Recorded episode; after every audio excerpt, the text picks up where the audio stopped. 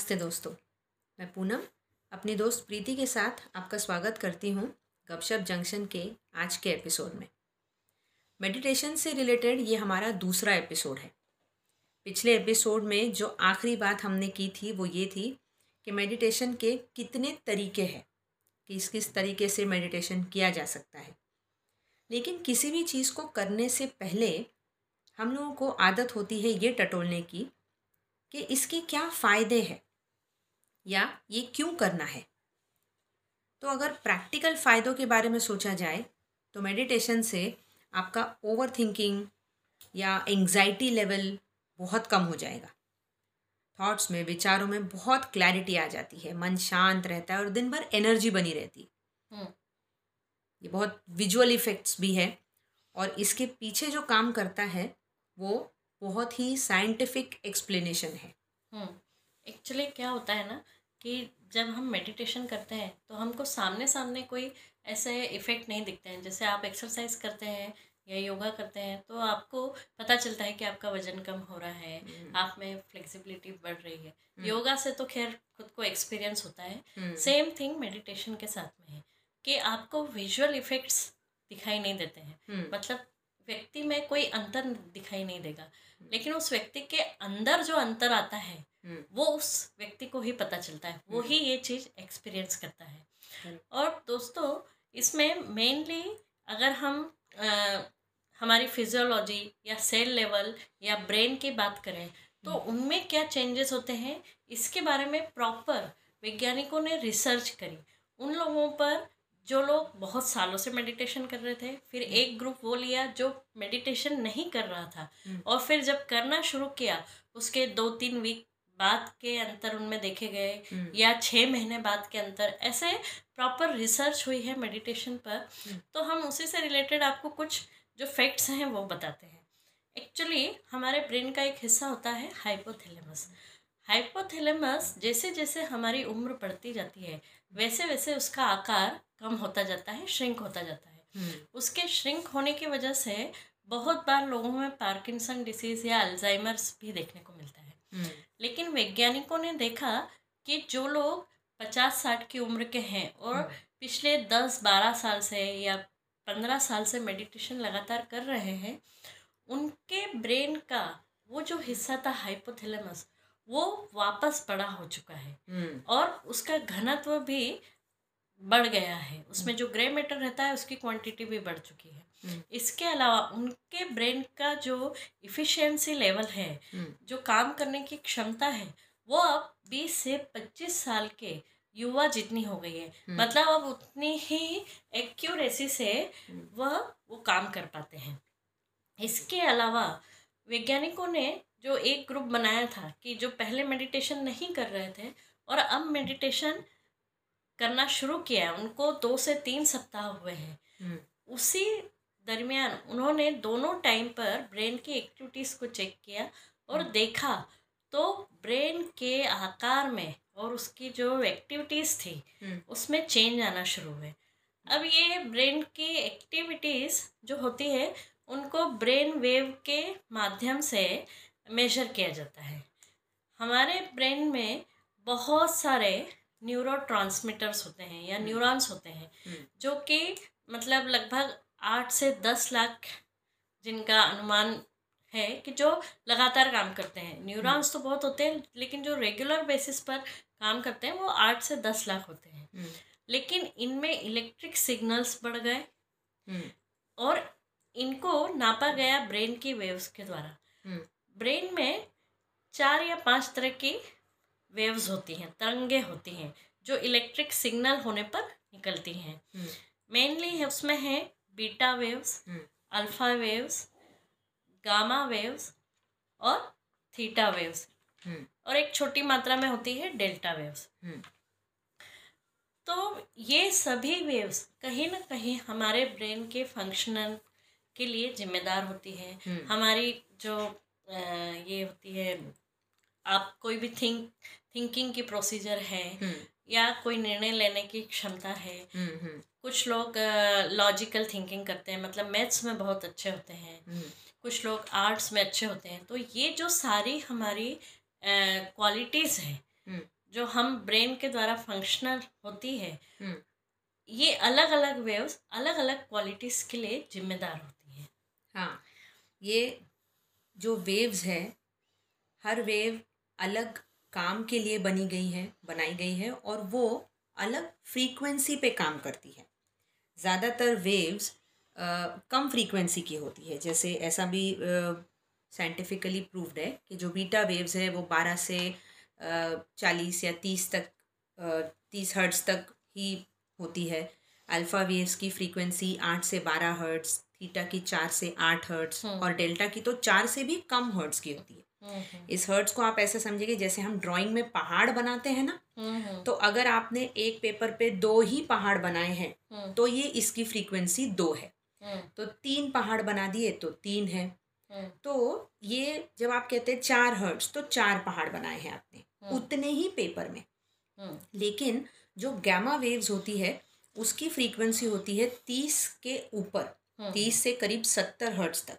मतलब उसी ए four size पर जहाँ डेल्टा वेव्स चार से भी कम पहाड़ या वेव बना रहा है वहीं पे गैमा सत्तर तक के पहाड़ बना रहा है उतने ही जगह पे। तो आप समझ सकते हो कि वो पतले पतले से पहाड़ बनेंगे है ना? ऊपर नीचे ऊपर नीचे बहुत जल्दी। और ये जो गैमा वेव्स है जो इतनी फ्रीक्वेंसी वाली हाईएस्ट फ्रीक्वेंसी वाली जो ये वेव्स है वो आम इंसान में एक चौबीस घंटे के स्पैन में अगर देखा जाए तो एक सेकेंड से भी बहुत कम समय के लिए ही देखी जाती है। ये इतनी स्ट्रॉन्ग वेव्स होती है इनका फ़ंक्शन भी या इनका जो आउटपुट है वो भी बहुत उतना ही स्ट्रॉन्ग होता है।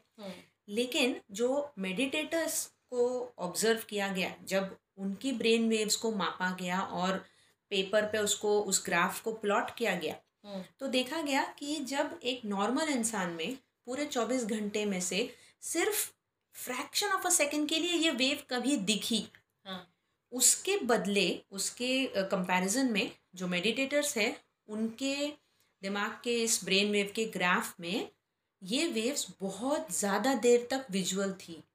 मतलब आप पता कर सकते थे कि ये इस वक्त गामा वेव्स का क्रिएशन है। और ये मेडिटेशन के वक्त और भी ज़्यादा कॉन्स्टेंटली प्रोड्यूस होती थी। हाँ। और दिन भर फिर ये कॉन्स्टेंटली बनी रहती है।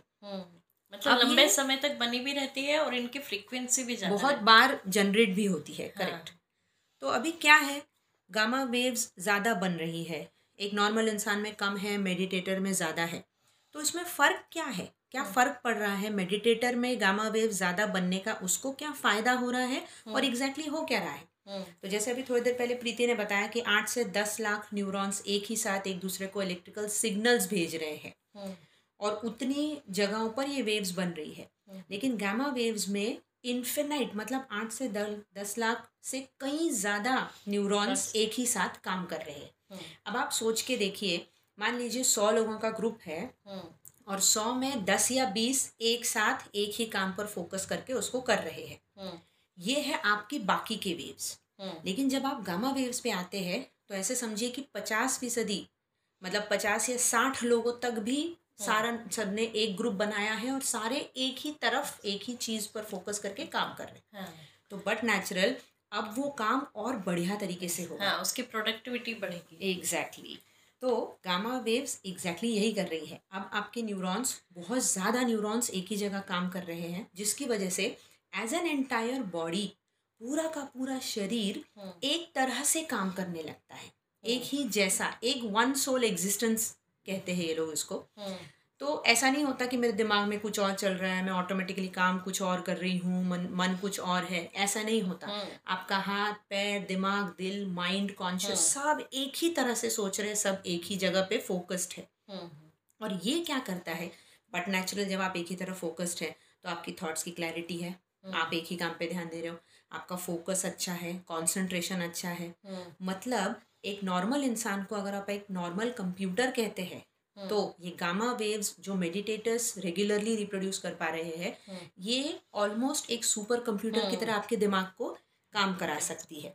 और इसका सबसे बड़ा फ़ायदा दोस्तों गामा वेव्स का ये है कि ये आपके हैप्पीनेस कोशंट को बढ़ा देती है। हाँ, हैप्पीनेस कोशंट से मतलब है बेसिकली इतने सारे न्यूरॉन्स अगर एक तरह से काम कर रहे हैं ना तो वो आपके दिमाग में जनरेट होने वाले छोटी छोटी जगहों पर जो स्ट्रेस सिग्नल्स हाँ, या नेगेटिव इमोशंस को क्रिएट करने वाले जो सिग्नल्स है उनको सप्रेस कर देते हैं। हाँ, जैसे मतलब पता नहीं एग्ज़ाम्पल कितना रिलेटिव आपको लगेगा लेकिन जब हम कोरोना के दिनों में वॉरियर्स को अ, उनका थैंक यू करने के लिए ग्रैटिट्यूड एक्सप्रेस हाँ। करने के लिए जब हम वो थाली बजाते थे हाँ, दिए जलाते थे तो कॉलोनियों में उन थालियों की आवाज़ जब गूंजती थी तो आपने महसूस किया होगा कि अननोइंगली आप तो एक ही थाली बजा रहे हो। हाँ, लेकिन वो खुशी की जो लेवल है ना हाँ। वो बहुत अलग तरह की होती थी। हाँ। यही थालियाँ- में एक उत्साह और एक मोटिवेशन जो जनरेट हाँ करता है ये हैप्पी क्योंकि इतने सारे लोग एक ही इमोशन हाँ। बहुत अच्छे से जनरेट कर रहे हैं दिल से जनरेट कर और वो जो एक एनर्जी उसकी वजह से प्रोड्यूस हो रही है। ऐसे ही आप सोचिए कि आपके आठ से दस लाख न्यूरॉन की जगह एक करोड़ के करीब न्यूरॉन हम्म। उनमें इलेक्ट्रिकल सिग्नल जा रहा है। exactly. तो जो एनर्जी जनरेट हो रही है और वो एनर्जी आपकी पॉजिटिव साइड है। हम्म, तो वो एनर्जी आपके साथ दिन भर रहने वाली है। मतलब अननोइंगली ही आप अंदर से ही खुश हो। हाँ। तो आपके आसपास की सिचुएशन चाहे बहुत आपके कंट्रोल में है या नहीं है हम्म। लेकिन आप उसकी वजह से डिस्टर्ब होके पैनिक मोड में इमीजिएटली नहीं जाते हो। जैसे छोटा बच्चा दूर से ही काला शेडो देख के इमिजिएटली डरता है। हम हम्म। जैसे जैसे बड़े होते जाते तो हमको पता होता है कि वो सिर्फ़ एक शेडो है कुछ नहीं है। हाँ हम, हम है। डरते नहीं हैं हम। हाँ। वैसे ही अब आपका दिमाग शांति से सोचता है ध्यान से सोचता है और हैप्पीनेस का क्वेश्चन बढ़ाने की वजह से स्ट्रेस लेवल अपने आप कम हाँ। होता है। ये तो हो गई कि ब्रेन और ब्रेन वेव्स की बात। लेकिन सिर्फ़ ब्रेन में चेंजेस नहीं होते हैं। हमारी बॉडी के हर एक सेल में भी चेंज होना शुरू होते हैं। हम्म, पूनम क्या होता है सेल की जो सबसे छोटी यूनिट होती है डीएनए हम्म, जो कि हम हमारे पूर्वजों से लेते हुए आते हैं और हमारे जो आने वाली संतानें हैं उनमें पास ऑन करते हैं। हम्म, तो ये डीएनए के ऊपर छोटे छोटे मोती जैसे कुछ दाने होते हैं जिनको जीन्स बोला जाता है। हम्म, तो यह यह भी वैज्ञानिकों ने रिसर्च से देखा है। एक्चुअली 1990 तक ये माना जाता था हम्म, कि डीएनए के स्ट्रक्चर में पूरी ज़िंदगी में कभी चेंज नहीं होता है। हम्म, लेकिन मेडिटेशन करने वालों के डीएनए में बिफोर मेडिटेशन और आफ्टर सम टाइम मतलब जब वो कुछ समय तक मेडिटेशन करते हैं उसके बाद उनके डीएनए के सैंपल लिए गए हम्म, और जब उस पर रिसर्च की गई तो देखा गया उनके डीएनए में भी चेंजेस आना शुरू हुए हैं। हम्म, मतलब हमारे जो डीएनए के ऊपर जीन्स होते हैं कुछ जीन्स में खराबी के कारण हमारे। शरीर में कुछ बीमारियाँ आती हैं। और उन्हें जेनेटिक हम्म, बीमारियाँ भी बोलते हैं। हम्म, या जैसे कैंसर वगैरह इसमें भी जीन्स के लेवल पर अ, हमारे सेल्स में खराबी आती है हम्म। इसलिए कैंसर वगैरह होता है। हम्म, लेकिन अ, जिसे वैज्ञानिक कहते हैं कि अगर आप जीन्स चेंज कर लो जैसे हमने बीच में एंजेलिना जोली वगैरह जो कुछ विदेशी जो फ़िल्म के एक्ट्रेस थे हाँ, उन लोगों ने अपने जीन्स में ही चेंज करवा लिया हम्म। ताकि उन्हें कैंसर कभी ज़िंदगी में हो ही नहीं। तो ये जो जीन्स में चेंज है हम्म, ये एक घंटे का अगर आप मेडिटेशन करते हैं हम्म, तो आपके थर्टी नाइन जीन्स में पॉजिटिवली चेंजेस आते हैं। हम्म, तो आप सोचिए अगर आप मेडिटेशन करते हैं हम्म। लगातार रोज फिफ्टीन टू ट्वेंटी मिनट्स हम्म, सिर्फ़ और लगातार छः महीने करते हैं हम्म, तो आपके बॉडी में अंदर से हम्म। सेल लेवल पर कितना चेंज होना शुरू हो जाता है? हम्म, मतलब ये एक्सरसाइज और योगा इसमें जो लोग फ़ायदा देखते हैं हम्म। उतना या उससे भी कहीं अधिक का फ़ायदा हम्म, मेडिटेशन से है। तो अगर आप लोग एक्सरसाइज कर रहे हैं योग कर रहे हैं तो मेडिटेशन भी ज़रूर करिए क्योंकि इससे आपकी बॉडी में आपके सेल लेवल पर जो चेंजेस होंगे जो ब्रेन में चेंजेस होंगे ये आपको एक एडॉन एडवांटेज है एक्सरसाइज के साथ में या योग के साथ में। तो ज़रूर कीजिए नया वर्ष शुरू हो गया है तो हम आशा करते हैं आपने ज़रूर कोई ना कोई नई हैबिट्स या नए गोल लेकर नए वर्ष की शुरुआत कर रहे हैं तो क्यों ना मेडिटेशन जो कि हमारे भारतीय परिप्रेक्ष्य में देखा जाए तो हमारे ऋषि मुनियों के समय से इसका महत्व है। इवन हम गीता जो है उसमें भी योग का बहुत महत्व बताया है। जो योग कहा गया है उसके जो अष्टांग योग का एक पार्ट है वो मेडिटेशन ही है। हम्म, तो अगर आपको सोल बॉडी और माइंड को एक रूप में रखना है तो मेडिटेशन ज़रूर कीजिए। ये हमारी आपको सलाह है क्योंकि हमें इनसे बहुत फ़ायदा हुआ है और हम चाहते हैं कि हमारे सुनने वालों को भी वही फ़ायदा मिले। तो दोस्तों फिर चलते हैं मिलेंगे अगले एपिसोड में नए वर्ष की शुभकामनाएँ हमारी तरफ़ से। एक नई शुरुआत कीजिए हमारे साथ।